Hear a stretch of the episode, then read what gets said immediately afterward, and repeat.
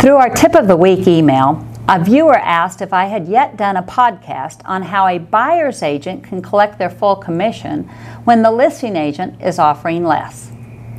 Previously in a podcast, I did discuss various agency issues which included this topic, but today I will just address this one question. The offer on MLS controls what the listing agent owes the buyer's agent on the sale of the listed property. This is a unilateral contract and cannot be altered except through separate written amendment between co brokers.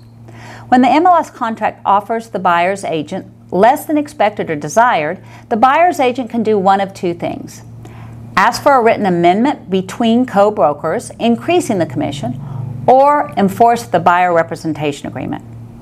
As you know, the buyer's representation agreement specifically provides for the situation where the seller does not pay the full agreed upon fee by requiring the buyer to pay the difference.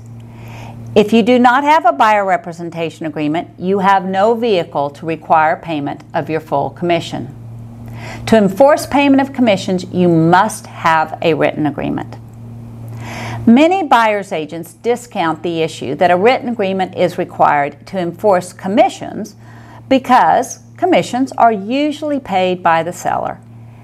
And the agency relationship can be created simply by your actions, which means if you hold yourself out as representing someone and they rely on your actions as representing them, then you create the agency relationship with all of its inherent fiduciary duties without anything in writing.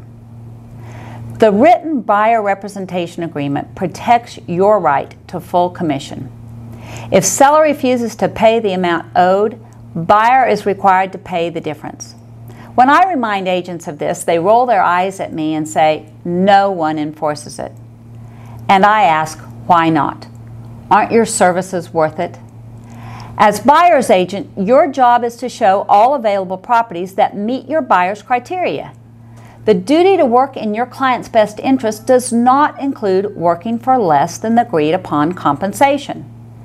If I were representing a buyer and I found a property that meets their criteria, but the co broker fee offered is discounted, I would make buyer aware. I would remind them that if they were interested in making an offer on that property, they would owe a portion of my commission. The difference between what they agreed to in the buyer representation agreement and the amount paid through the seller.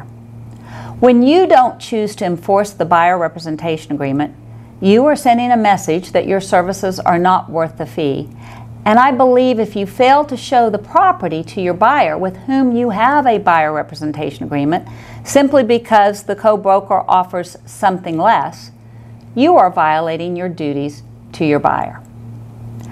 Bottom line, I recommend when co brokers offer discounted commissions that you set your buyer's expectations and enforce your agreement under the buyer's representation agreement.